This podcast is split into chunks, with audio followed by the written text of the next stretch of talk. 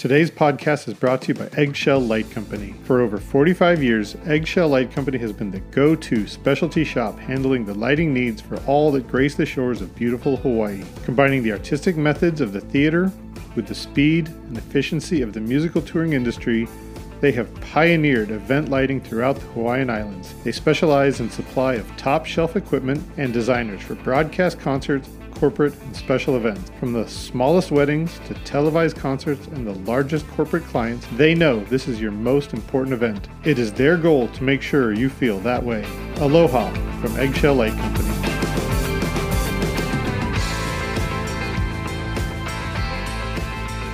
Welcome, everyone, to another episode of LD at Large podcast. My name is Chris Lose. I am the designer relations developer at Ayrton Lighting, as well as columnist for PLSN Magazine.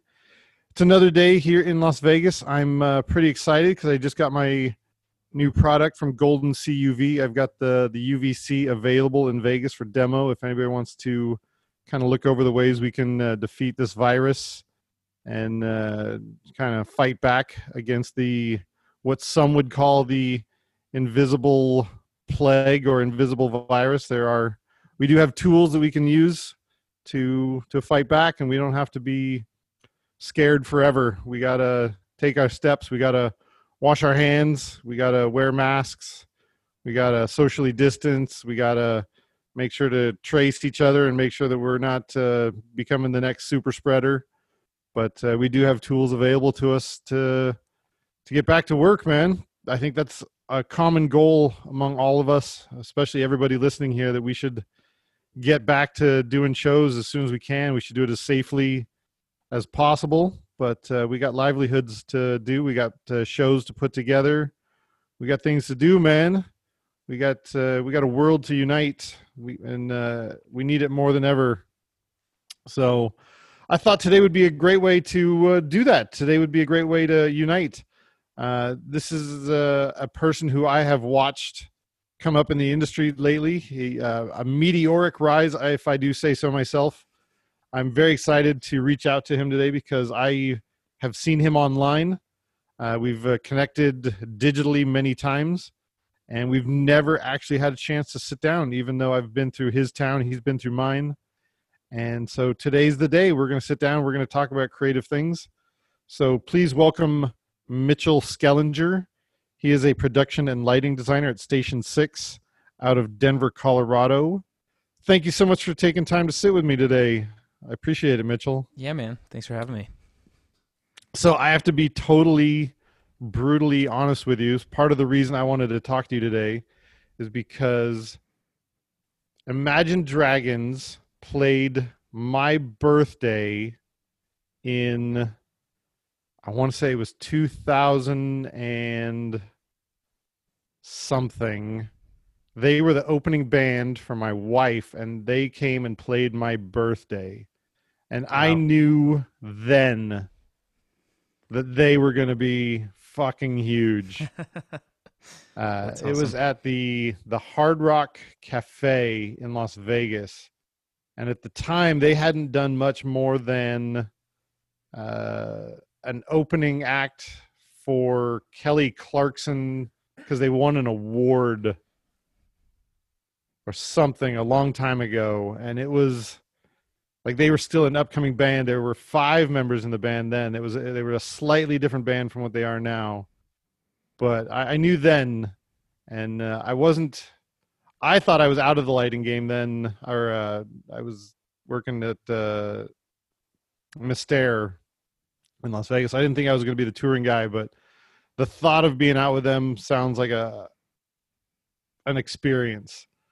So I want to talk a little bit about that. I mostly want to focus on what you're doing and yeah, uh, how you are, but uh, that's how I first got to hear about you. I was like, man, that's cool. That's awesome to hear too. That you you came to discover them at such an early time in their career because that's they always attribute their their start to their their days in Vegas doing super small gigs, you know, putting the work mm-hmm. in to get to where they are today. And um, that's awesome to hear that you were you were there to experience that because I was not. I, uh, my first Imagine Dragons show was when I was working for them. We were in arenas by that point, but um, yeah, they're they're a hardworking band. It's and it's funny too how you can always you can always kind of tell if you go check out bands that are up and coming. There's always something that kind of just clicks, and you're like, you should pay attention to these guys. They might they might do something big, and sounds Mhm. like you uh, got that feeling, and you were right. Yeah.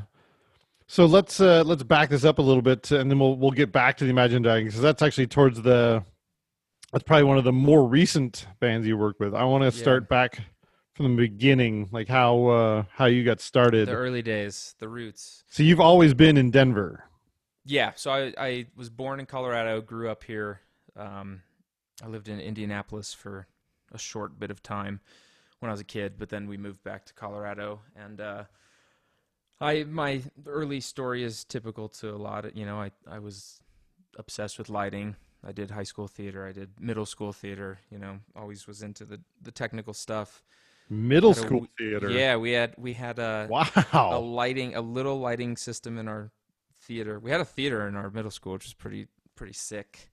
Yeah, that's and, uh, uh, that's not uh, that's pretty Not extraordinary. typical. Yeah. Yeah. I mean, it wasn't anything fancy. We had like maybe 10 par cans or something. Yeah. But we had a little console and um a little Part gymnasium, booth. part theater. Yeah, exactly. So Got it. it was uh it was fun though. We put on little plays and musicals that I'm sure sounded awful, but you know, the parents still came and supported their children. Uh, so yeah, it was the early days, typical of, of Captive many. audience. Yep. and uh, then obviously moving into high school, I continued doing the the technical theater.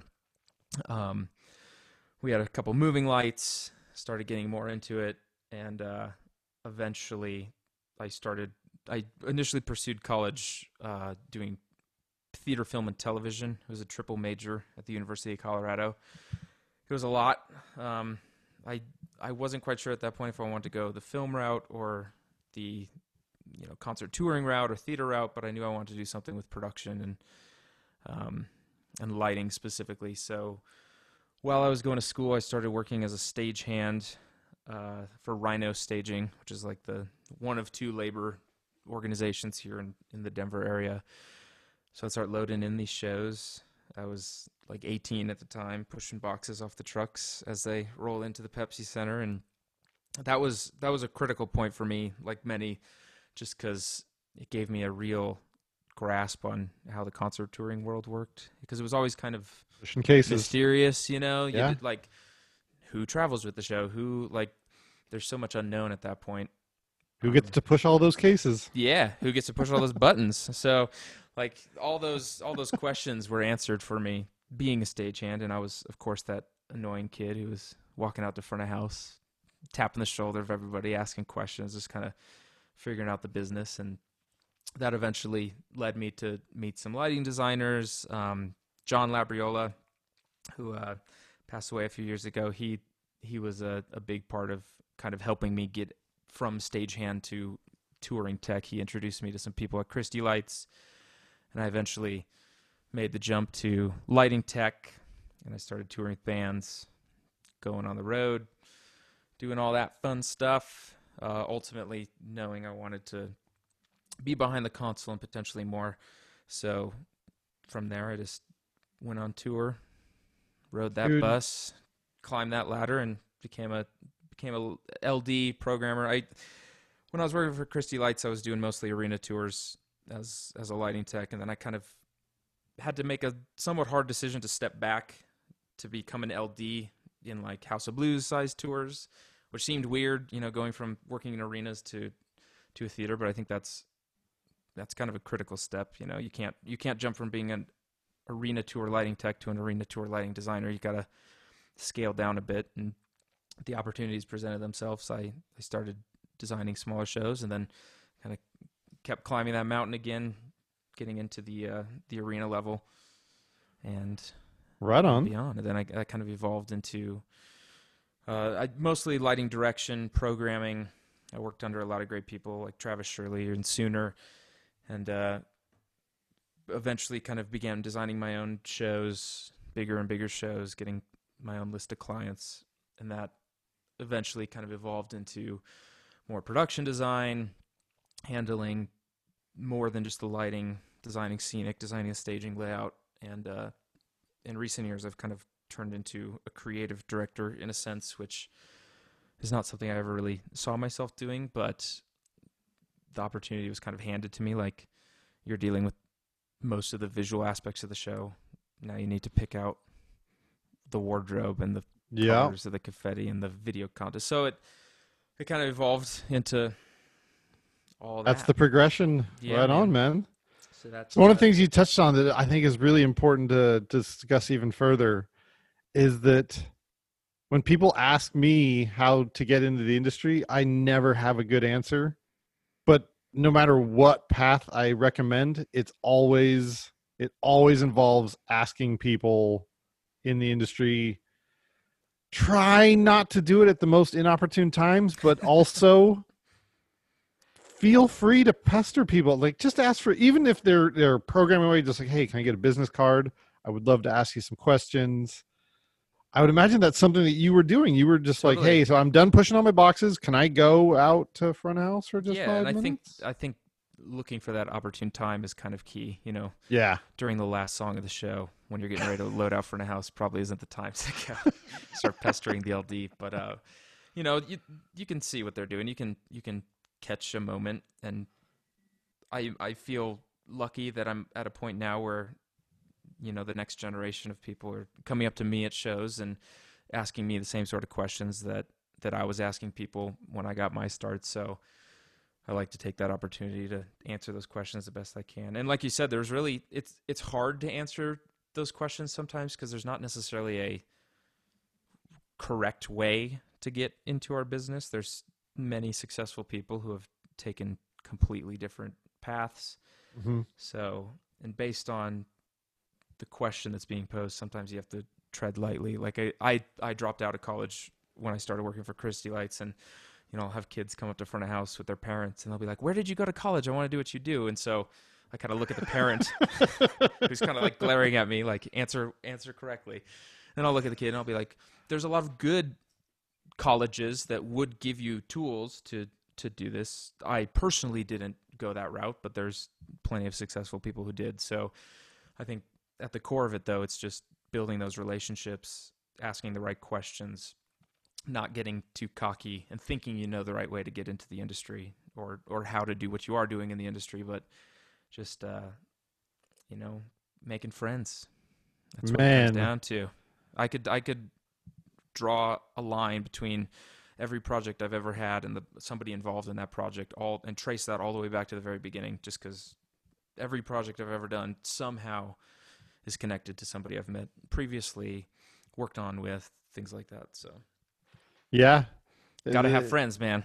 all it takes is one one good moment where somebody's like man that guy's got something going on there he's got uh he's got a spark he's got some sort of creative initiative that's all it takes man and then next thing you know they're i don't know maybe he deserves a shot For sure. Actually, uh, the lighting director I have out doing a number, well, was doing a number of my tours before 2020 hit. We, uh, Sarah Parker, she's awesome. I saw her at, we were doing a festival and she was with one of the smaller bands early on in the day. And I was like, she's got some chops. She's, you know, she's, she's a badass. We should, we should chat. So eventually I brought her in.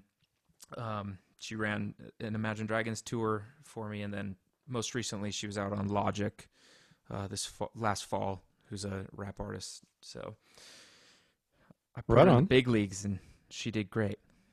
look at you man coming all full circle being the Got to be humble, I suppose. being being the rookie now you're the one uh, providing some uh, some opportunities for some up and comers yeah, that's it awesome good. You gotta, you know, you gotta look at your own path into the business and see how you can continue that. Because man it, it, helps you too. Like for it me, only helps me having great people around me only makes my projects that much better. You know, we can't do this by ourselves. We have to surround ourselves with talented people who are better than us to, you know, collaborate with and and work on things with. And it's more fun that way too, you know. mm-hmm. Don't try and do it all yourself. It's more fun to work with your friends and create some some magic. Yeah. It sounds like you're in the same boat as me because you found your passion so early middle school. I mean, even I mean, that's the earliest I can imagine. You, I can't imagine you had many jobs outside of this industry. I really didn't. I uh, I worked at an Apple store when I was a kid, like end of high school. I was probably like 17. I started working at an Apple store in a mall, Okay. which isn't related to this business, but it kind Kinda is is. because I mean, there's Apple Yeah. products everywhere. We like Yeah. I most of my shows we use um if it's not like a big video show where we'd Yeah. use like D3 or something, we'd use Mbox just because Because it's awesome. one of the first yeah, because it's awesome. I used to work for PRG at one point here in Denver before I like in between touring when I was kind of starting to really get into touring constantly. I worked out of the PRG shop here in Denver, and so we we had Mbox there. It's Mac based. I had yeah. experience from working at an Apple store with the Mac platform, so it all made sense. And I still Cool. like Mbox. I still use it. I got a few of them sitting. That's as far as you ever made it out of our industry. Was a- was a- was an Apple Store, genius. essentially. Yeah. So, wow. I but I mean that's something else kind of circling back to when, you know, people come and ask you how do you get into this business, so on and so forth. I think having some sort of plan helps with that. Like I was fortunate Yeah. to know what I wanted to do, so I didn't really have to deviate too far because I didn't need to. I I knew which direction I wanted to go, so by taking jobs and opportunities within that path, I was able to get where I wanted to be. I didn't need to like find myself. I didn't need to figure out what I wanted to do for a living. And I think I'm fortunate in that regard that I kind of just put my head down and said, "This is what we're doing with our life, Mitchell." Boom. Yeah, Clear path. Like I want to do what that guy does. for you know, sure. like And you could it all- actually see him out at front house. You're like, whatever that guy's doing, Yep. whatever buttons he's pushing. For sure. And I didn't even like see an LD first. I'd like my parents told me when I was like a kid they'd take me to like kid shows and I would just be like staring straight up at the rig, just watching the lights blink. And they're like, There's something up with this kid. So and then and then, you know, you have your your plan in life and then things change, obviously. Like when I got married, my priorities shifted. yeah, that happened. Early on, I was like, I'm gonna tour forever. I'm gonna be an LD forever. And then, you know, I started dating Brittany, my my wife, and I was like, I'm I don't know if I want to be on the road 12 months out of the year, but I still want to do this because I love this industry. So that's when I started figuring out ways I could still be creative, still work in lighting, but not necessarily be on a bus for three months. Still travel a lot, obviously, but um, get to come home between that and now her and I we're expecting our first child next month. So Congratulations. thanks, man. Interesting time to be bringing a human into the world, but Yeah. uh, it's yeah. exciting. It's given us something something to look forward to.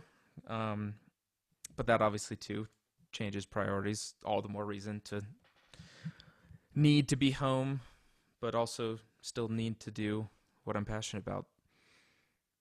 So I, I don't want to get too much and tell me if this is too much, but we've been socially. This pandemic has been about I knew eight was going. months long, Yeah, it was it was just before. just before. Just so before. you guys had the idea of bringing somebody into a completely different. That's how A much the world has changed in that m- amount of time. A hundred percent. We probably would have reassessed had we known what a train wreck this year would have been. Nine months ago, not. even eight months ago, you would have been like, "Oh man, I, what? Think of all the things I'm gonna have to do, all the work I'm gonna have to turn down. What's gonna happen? You know, Totally. what a world we're gonna bring That this child plan. into." Even even when we found out that we were going to have a kid, I was like, I'm going to be working my ass off, and the hardest part is going to be trying to remove myself come this fall, so that I can be home for the birth of this Oh, child. So and then now just the opposite happened. I've been home basically ever since we found out. I, I, I flew to LA and did a few TV things, but that was pretty much it. And then those emails started coming through, canceled, canceled, postponed, canceled, canceled. So Oh man. Sorry, but but but putting that time frame on it and attaching that that amount of time, you're like, oh my god, that's how much the world has changed in that short Yeah. amount of time. yeah, and the amount of time it makes to or takes to make a child Yeah. polar opposites. Of We damn near where we burned this burned the city down Just in the, that amount of time. I mean, literally, I think we have in I- some places. God, I, Uh, in, I'm sure you're even getting some of the fire coming over your. I would imagine even your sun is blocked out these days. Oh yeah, we uh actually it just snowed a couple days ago. Get the weirdly enough. Hey, get man, of outta It's here. 2020. Anything could happen. So I didn't have that on my bingo card. I didn't Yeah. have snowing in August or September. yeah, it snowed for a solid 24 hours. Temperature dropped. It was Sure. it was 90 Why something on Monday and then down to 30 on Tuesday. It was nuts. But I mean, in a normal year, you'd be like, "What the hell's going on?" But this year, it's like, okay, yeah, why thing. not? You know, throw it in there, man. yeah. Let's take a photo. Let's tell everybody. you Totally. know? So yeah, that we did have a lot of the fires, but the snow helped a little bit. Just brought the temperature down, brought the uh, brought some moisture, God, it- combat the the crazy fires. Here. At any other time in history, that would be like front page news. But now, who we can't fit that in there. no, we, we got too many other things to talk on the about. front page, man. Yeah, there's no nuts. space for snowing in Denver. Of course. like page seven. You know, yeah. it's funny, crazy. And then supposedly by this weekend it'll be back in the 90s. We'll okay. see. Of course. Why not? bring it on. Wouldn't surprise me if you can have a heat wave next. Totally. You know. Man, so uh, a lot of people are sitting at home doing nothing, and you've got you're planning for a child. You guys got a new house. Yep.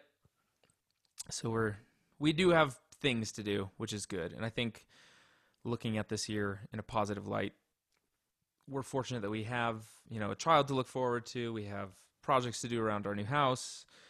So and now I think like you and I had talked about earlier, I think we're starting to see people almost come out of hibernation, which Yeah. is also something kind of cool to look forward to. I think when, you know, March hit, everybody was like, holy crap, what are we going to do? Let's just hunker down and wait this thing out. And now that um, we don't really have an end in sight, there's no magic date when arena tours are rocking and rolling again. I think more and more people are like, okay, the solution is not to sit around and wait this thing out. I think now we got to be creative. We got to figure out new ways to do this.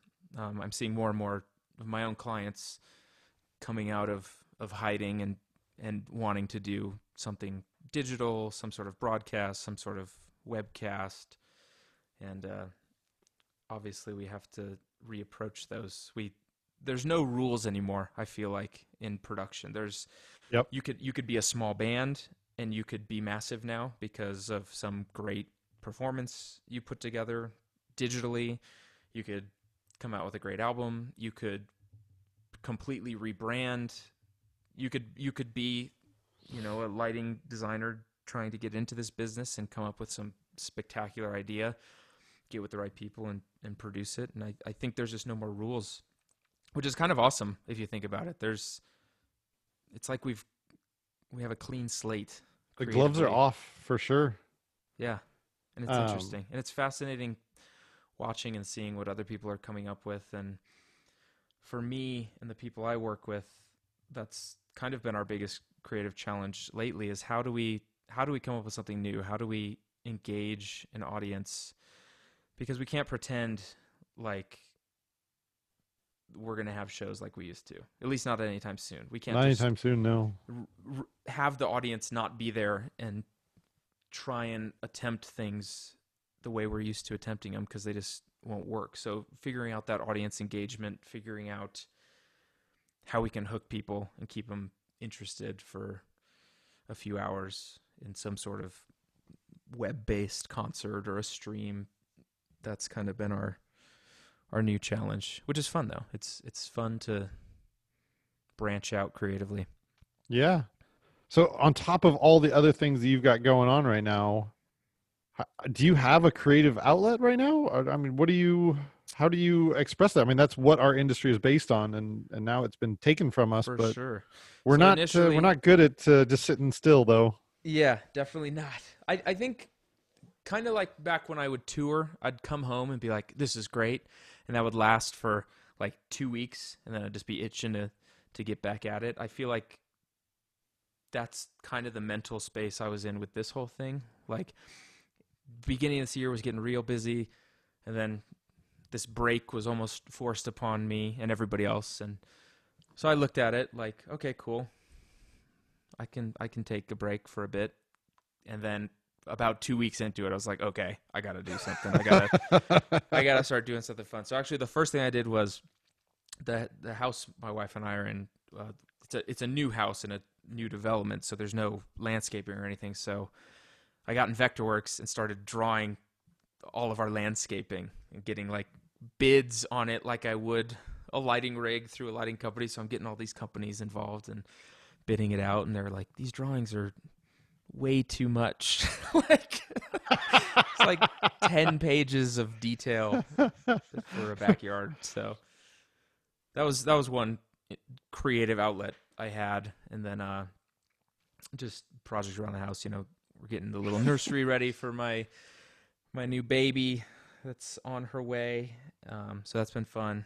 Did a bunch of renderings for my wife so she could see what my plan was in the room and things like that. But um, none of that really replaces it doesn't replaces what we're used to. And I think I think we're all fortunate that we work in in an industry that we're passionate about. So just yeah and I never really realized that until lately, especially watching people I know personally in the music space who are working at grocery stores and working at Best Buy and just seeing that crazy change so quick. I feel like a lot of us took it for granted how fortunate we were that we that we loved what we did and we we still love that. We're and that's what makes it hard is it's not just a job, it's a passion. It's it you know gets us going. We we really dig what we do, and that's when that's removed from you. You it's like you've lost a part of you, and that's that's hard. And it, it sounds cheesy, but it's true. I think No. it's there's, and that's why a lot of people are bummed out right now because it's it's more than just losing your job and your income. It's your creative release. You're being a part of something bigger than yourself, and so Mhm. that's why I think it's exciting to see more and more people, both on the production end of things and the the artist end of things, start to come together and be like, what can we do that's different? What can we attempt that's new? So Yeah, when that gets taken away from us, it it resurfaces itself in so many different ways. Uh, yours is a perfect example. I can only imagine uh, Star Nursery coming back to you like your your uh, your garden designs have too many polygons here. I don't know what you're I don't know what you're hoping for, but we we can't do that. exactly, and I Be feel like, like, uh, Make it happen. I can get a hundred stagehands to put this together in a, in a day. Why why can't you guys it's give me a funny you say that. I need it today. the the thing that pissed me off the most about that whole process was just how long it took people to to do things. Like somebody would I'd send a drawing and they'd be like, "Oh, cool, we'll get you a quote in 2 weeks." I'm like, "It's going to take you 2 weeks to just to quote it? That's not even build it. That's not even, you know, come in and construct it. That's just to quote it." I'm like, "Oh, like just Oh. frust so much frustration because you know, in our industry, you call up whoever, Martin Kelly and say, "Yo, how much is this going to cost?" And he calls you that night Yeah. off you go. But You- we, Martin we Kelly can have it there tomorrow if Totally. you need. He'll have it there right now, and he'll fly out with it. Yeah. He's like, and I got five guys on it, and we're done. Maybe that's what you should do. Maybe instead of uh, actually having trees and stuff, you should just build truss and do a little. Yeah. I'm sure the HOA would be into that. Freaking HOAs. Don't let them tell you what to do. That's a whole nother conversation. Yeah. It's, uh, so, but for better or for worse, like we didn't get into this industry to make money per se. Like it, it wasn't when you were in middle school. It's not like you're like, oh, let's. What's the best way to make some money? That I think I should totally push cases to make money. totally. I feel like it for a lot of us that that almost never even crosses our mind. Sadly, it doesn't. point. Sadly, yeah, it totally. doesn't. And I I think oftentimes we'll hit a point where that does cross our mind, but we know we're not going to like change our path in life because of that. if that makes sense.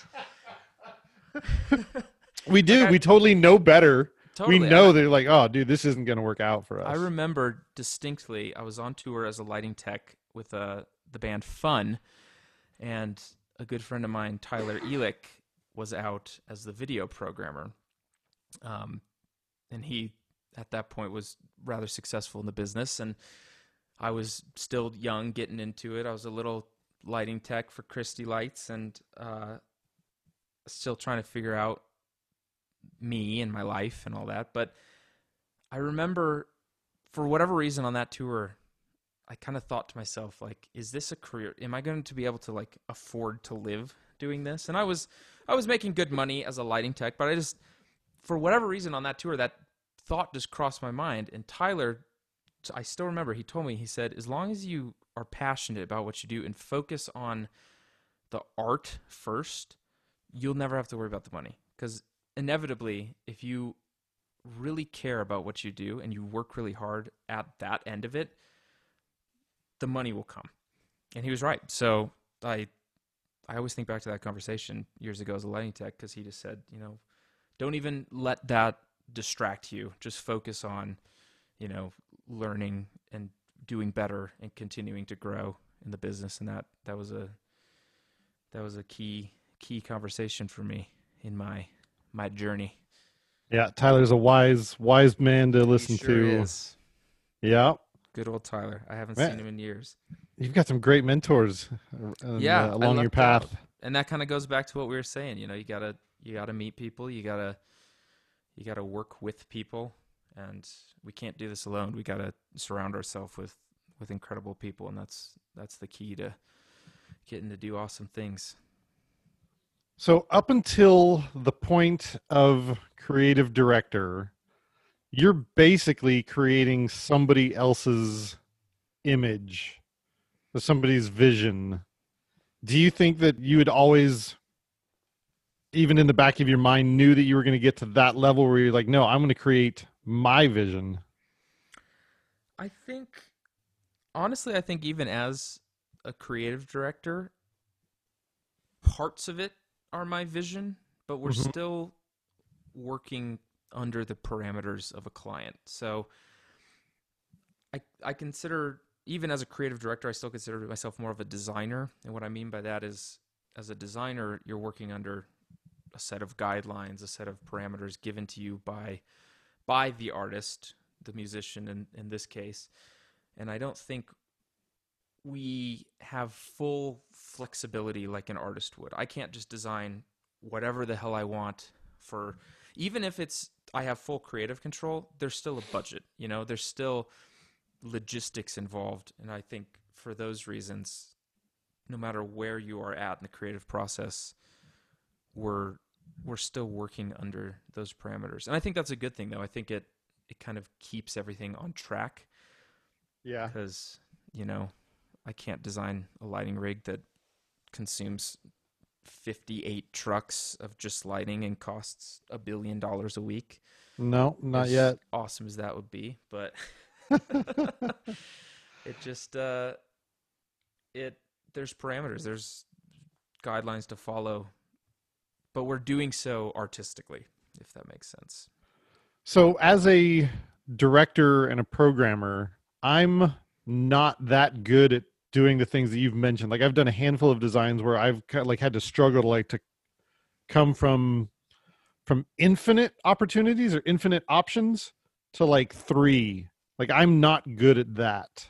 Yeah. But once it's been narrowed down to like 3, like I can help a designer choose one path out of 3 and then make it happen where do you thrive? Do you thrive in taking it from infinite opportunities down to three, or do you like the do you like a more narrow focus? I kind of like to fall somewhere in the middle. I think. Interesting. I think okay. I like, I like having the discussions with the artists who are thinking, you know, vastly. Got it. Helping them with my knowledge of technology and you know the limitations we have from a production standpoint, bridge that gap. So, and I think early on, if if I'm able to discuss with the artist or the end client early in the process, I don't think we have to have too many options on the table. I like being able to get an understanding of what they're going for early on so that we're starting with a select amount of options so that we're not having to scale back. We're we're always moving in the right the right direction.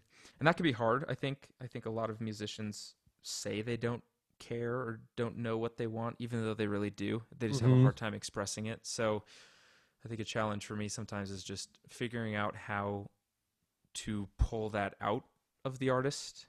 And sometimes it's not as normal as you would think it would be. Like the story I always default to in, in regards to that is I worked with AWOLNATION a number of years ago, and I was on the phone with Aaron, the singer, when we were early in the creative process, and I was starting to get a feel for for what we were going to make this show look like. And he at first he was like, "I don't care, I don't care, like do whatever looks cool." And then I asked him if he was performing his music, where would he, if he closed his eyes, where would he like envision himself? And that question is what just got him to completely open up. And he said, if I, these songs make me feel like I'm on a surfboard, paddling out early in the morning, and as the waves are breaking, I don't know if I'm going to encounter a beautiful mermaid or an evil pirate. And that, like, that right there is what we rolled with to create the show. So we took a nautical approach. The Robe PATTs had just came out, which are kind of like almost like a porthole looking fixture with that real tungsten glow, and we had Uh-huh. those with some like sharp blues cutting through. And and he walked into the rehearsal space, and he's like, "Perfect, like exactly what I wanted." Even Where's though, my evil pirate? totally, and so there was no ways initially to like pull that out of him. So I just had to get creative with the discussion and get him to speak in a way that made more sense to him and then interpret that the best I could. Right on. Yeah, man.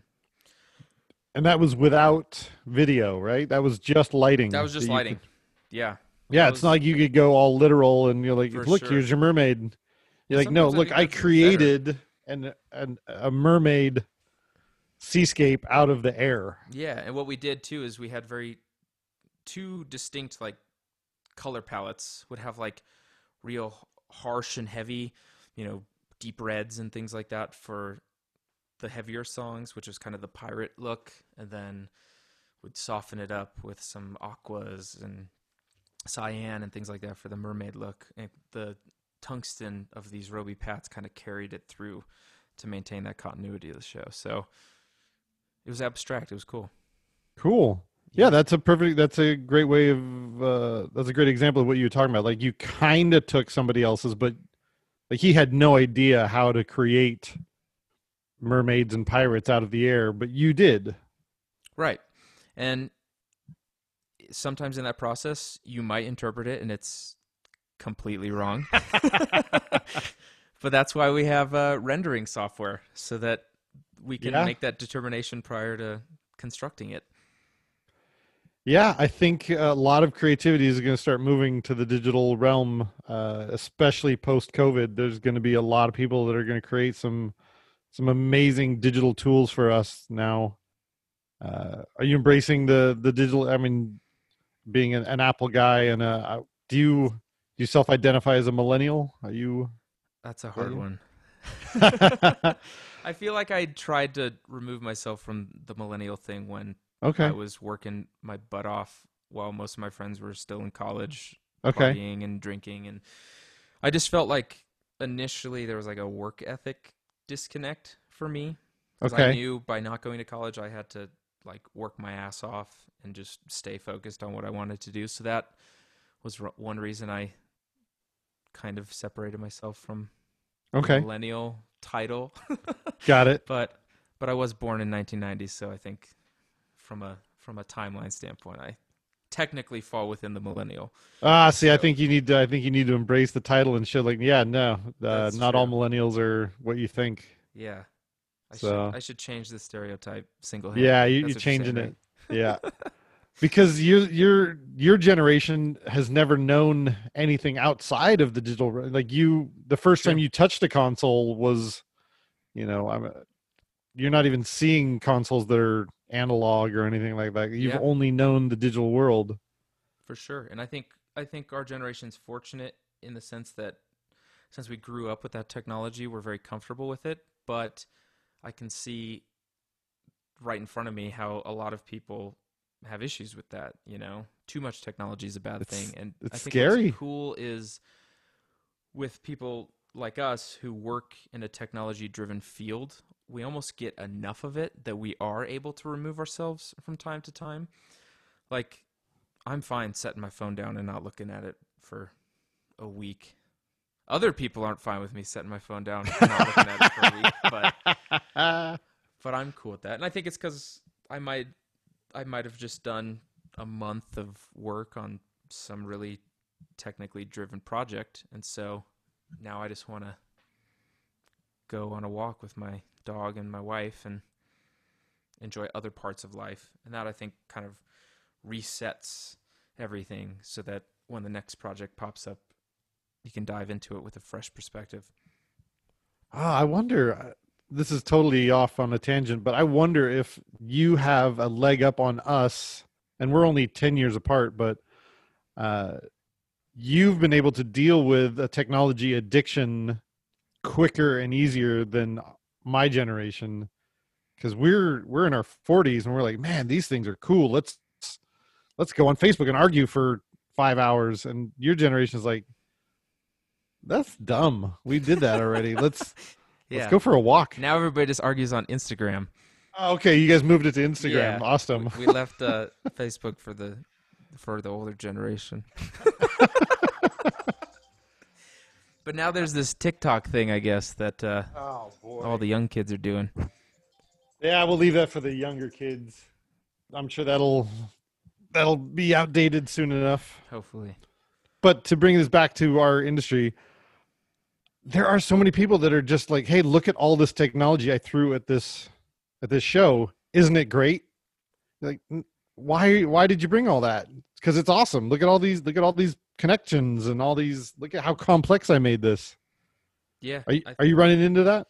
Uh, I try my best not to, and I think because I had a number of great mentors, I've learned certain ways of approaching creativity, and I was never taught throwing a lot of technology at something is the solution. I think having a concept first is the key, and then embracing certain pieces of technology to help see that vision come through would be my approach to it. I don't I'm not going to use a light just cuz it's cool. I'm going to use a light because it makes sense for what we're trying to accomplish.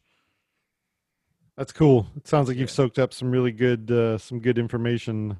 I've tried to. There's certainly been times where I'm like let's throw a shit ton of whatever at something.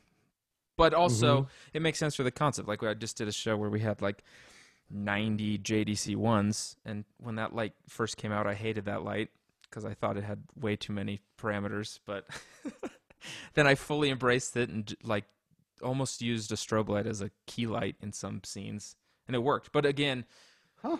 it fell back to the concept of what we were trying to do ultimately, and it just made sense.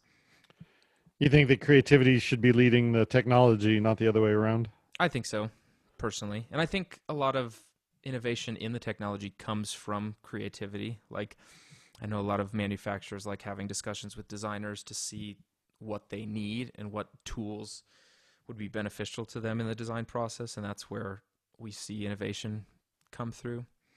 And I mean, sometimes it's check out this super cool thing.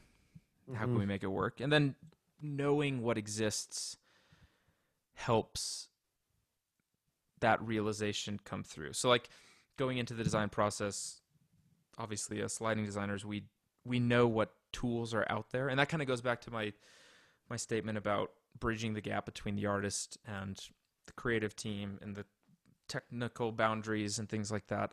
Knowing what our options are, but also working with the artist who might not have a clue what any type of light is in my mind i can think about what what we have available to us and how we can formulate that into a plan. The the live stream capabilities that we have these days is a perfect example of that where when live concerts were available, you could never get me to go to a live stream. It would bore me to tears. But take away the opportunity to go to a live show. I'm into live streams now, and I I don't know if I would pay for them. I mean, I've been lucky enough of the people that I've been interested, they've been doing them for free. But the fact that that opportunity and the that technology is available makes it worth it. You know, For sure. It's where like I, I would never use that technology because I, I prefer the the live and the the communalness, the unity of a live show. But man, if you if that's not available, like I need the best alternative, and that is the digital version of it. And I'm so thankful that the technology is available.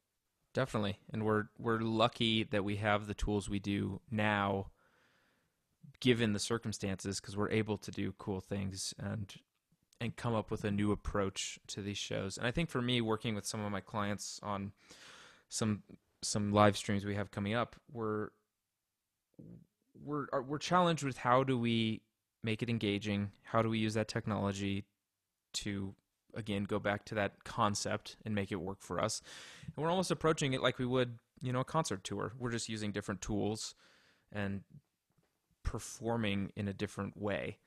So, but for me that's that's a fine line to walk because we could just build a stage in a room with lights and just not have an audience Yeah. but but we also could just have the band in their kitchen with a camera. I think there's to me neither of those is really my preferred way of approaching it. I want to find that sweet spot in the middle where we're taking the performance way of doing things that we're we're used to but engaging the audience in a new way to keep them hooked, keep them interested, almost almost embrace this time as a way to do performances like they never will again. They Mhm. never have, they never will. This is kind of Yeah. a unique opportunity to create something special. Uh, you've been really lucky enough, uh, really lucky to have some of the bands that are really creative on a on a shoestring. When I think of uh, some of the productions that Fun has put out, and AWOLNATION, and even Imagine Dragons to a certain degree, they they their productions have been so creative that they can do it on with less money because the creativity is so quintessential. They're like, man, this is I came up with something I don't need too much production value on top of it because this is a great idea. Right. And I think I'm I've been fortunate to work with bands that have music that really Yeah. works perfectly with those production techniques we have. So certain songs obviously we're going to go crazy with lighting and lasers and video.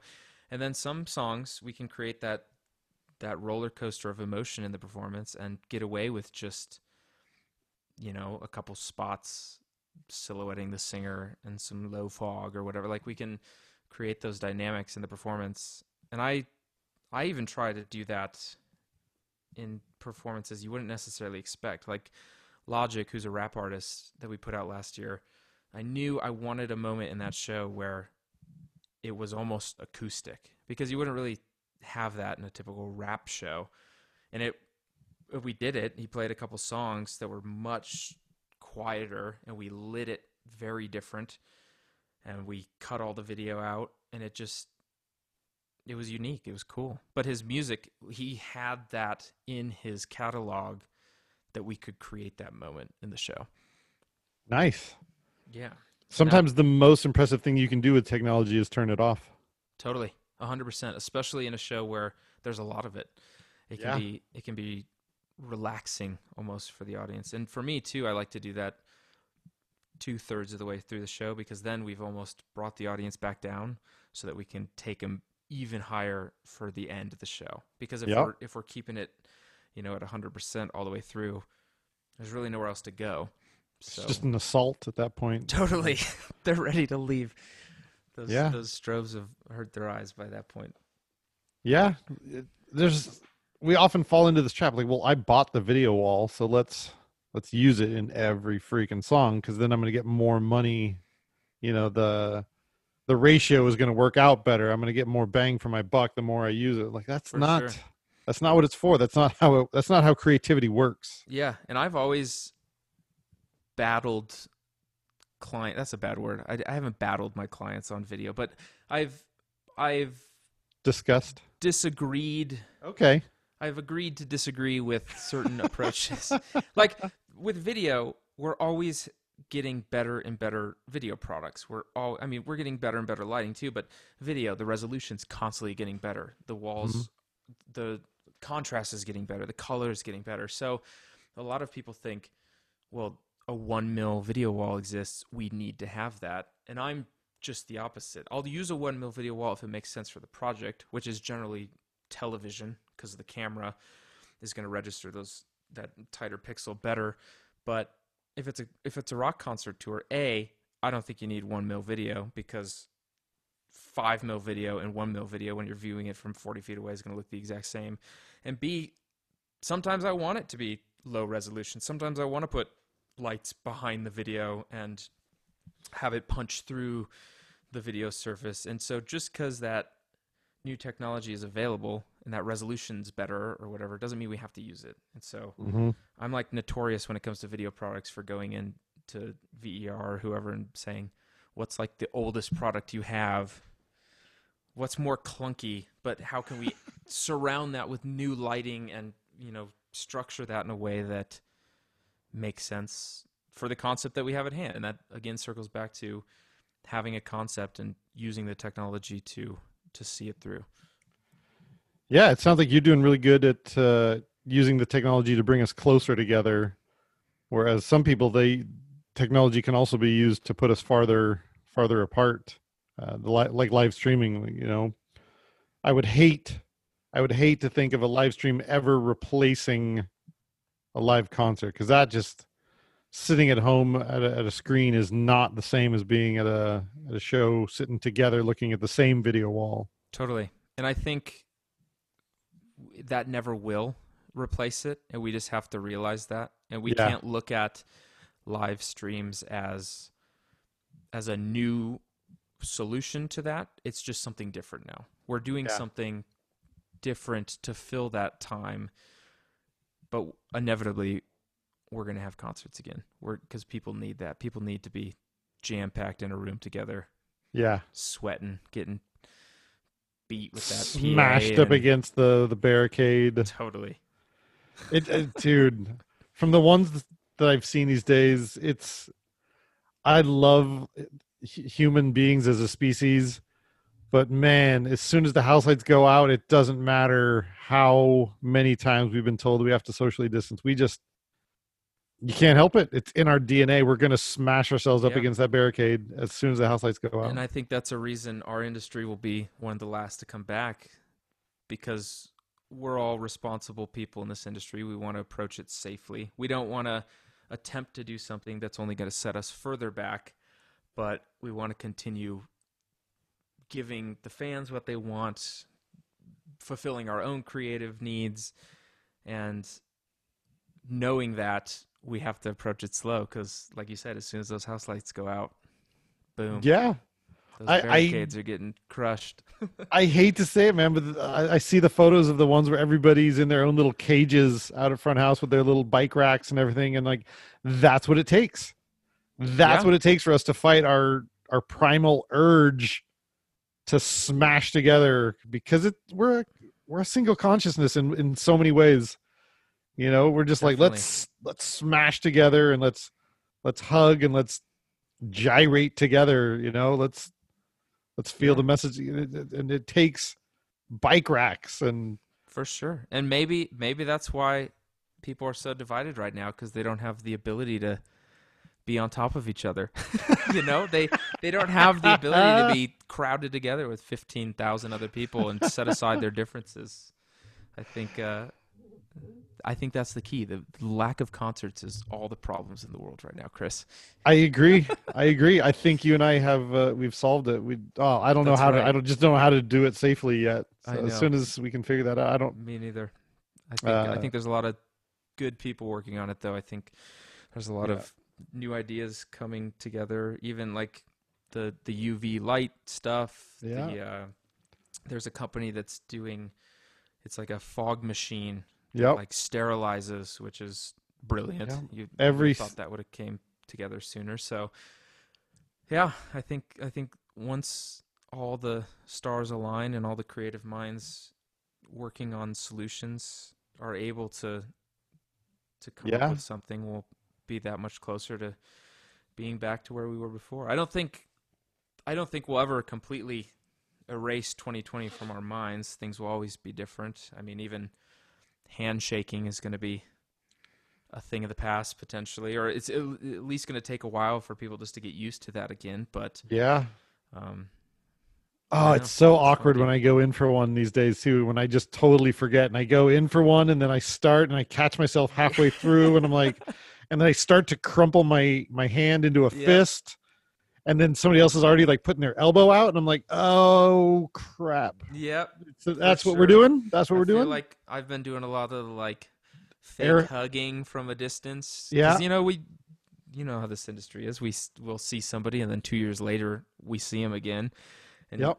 we're we're great friends, but just the nature of it, we don't see each other often. So you want to like hug them and be like, "What's up, man? Great to see you." But now it's like, uh, what do we do? What's your right. Can comfort level? Can I, together. you Exactly. know, we're all like, figuring it out. We're just here, here's my negative test. Can I get a hug? Yeah, That would be great. gotta wear our, our our paperwork around our neck Oh like a man. tourist. Awesome. Dude, this is great. We're we're almost out of time, but I wanted to get into one more thing with you. I'm seeing people and I'm so thankful for the technology to make this possible. It opens up so many doors. But I'm starting to see people being able to program and design a show completely remotely. They're sitting in their living room either mixing a show or programming a punt page in Denver, and the show's taking place in Hawaii. Is that something you're interested? Is that something that we should embrace? I I think it makes sense, and I probably feel that way because even before all this, there were situations where we were doing that. There's I've done television performances in LA that I programmed here in my office, and then emailed somebody an MA file in Uh-huh. LA, and they plugged it in, updated the focuses, and it off it went. So I think we're fortunate that we're not restricted by the technology. We are able to do things remotely. So, as much as I love being on site, sometimes that just doesn't make sense. Mhm. So, and even I, even if we go do a festival or go do some remote performance, five years ago we might still at least at the very least update the patch or you know get get some cues put put together in advance and just fly to wherever with a with a flash drive and load up. So I think we've always kind of done that. We've always had a remote element to it, at mm-hmm. least on the the front end. I feel like lately though that's just becoming a bit more and more. And I've always joked with people like once internet is fast enough, we can just network a console into Yeah. into some NPUs in Europe and in theory it would work as long as the connection's fast enough and strong enough. We're not far off. No, I don't think so. Uh, from what I've heard, there's people that are getting really close, and we're only like a half a second off right now where they just can't do it live. They can build you a punt page and they can sit next to you with somebody sit somebody sit next to somebody who's sitting at the console and be like, yeah, orange, yellow, go green. Totally. And I think too with time code, if we know Yeah. the track, especially like if it's a TV performance, if they're just doing one or two songs, we can get the arrangement, time code it all out, and we know at least from a timing standpoint it's going to be correct. obviously key lighting and and focuses will have to be looked at on site. And there's certain things, no matter what, they need to be looked at. Like for me personally, if I'm programming a show in previs, we never do gobos just because for me I need to see the gobo and see how Yeah. how it works on stage and so we'll just get you know do like the graphic focuses and get the timing stamped out but yeah So- i think so- given the circumstances there are Yeah. opportunities to do that Here's a fear that I have, and maybe this is a slippery slope fear, but if we get so far and so advanced in there, next thing you know, we've got a the equivalent of a call center in India just pumping out full of ma programmers full of MA programmers. You know? yeah I- I I don't know I- what's stopping that from happening. that is a scary thought and that's never crossed my mind so thanks for putting that fear in my in my brain but i don't know again there's that human element that you can never replace with creativity with the audience and even if we could do that i think it's still important to have people on site and even even if you're in a call center or a, an ma programming center there's you still have to be there there's only so many screens you can have there's only so so good of speaker you can have in front of you but yeah. unless you're sitting right in front of that stage. And there's parts of it too, like just having a locked off shot straight at a stage doesn't give you the full experience. There's plenty of times where I'll spin my seat around 180 degrees and see how the beams are impacting the 300 section and make sure they're feeling a part of it. And those those little nuances, I don't think we'll ever be able to get around with our MA call center in India. Good. dial one for hog programmer, dial two for Uh, MA. Yeah, I hope not. Dial three for hope Avo we don't get lights. to that point. Yeah. Well, I, let's uh, let's do everything we can to avoid that. Let's uh, if you if For you ever hear of an MA call center opening up, let me know and we'll Yeah, I'll call you. We'll shut it down. yeah we'll uh, we'll set up a VPN or something and shut it down. Totally. Get some hackers involved. Love Cool, it. man. Well, thank you so much for sitting down. I appreciate you taking the time. I know that uh, you've got a lot going on in this time, so I really appreciate you sitting in out. Yeah, man. an hour to Thanks for having me. It's me. been fun. We should totally do this over a beer in Denver sooner than later. Absolutely. I think uh, sooner would be good. Hopefully, Yeah. hopefully we're heading in that direction. I'll fill you off right right off the top. I'm a hugger, so uh, there's no don't. If you're going for a handshake, I'm gonna I'm gonna go straight for the hug. So Come running. Just right on, man. love it. Thank you so much, Mitchell. for sure, dude. Thanks for having me.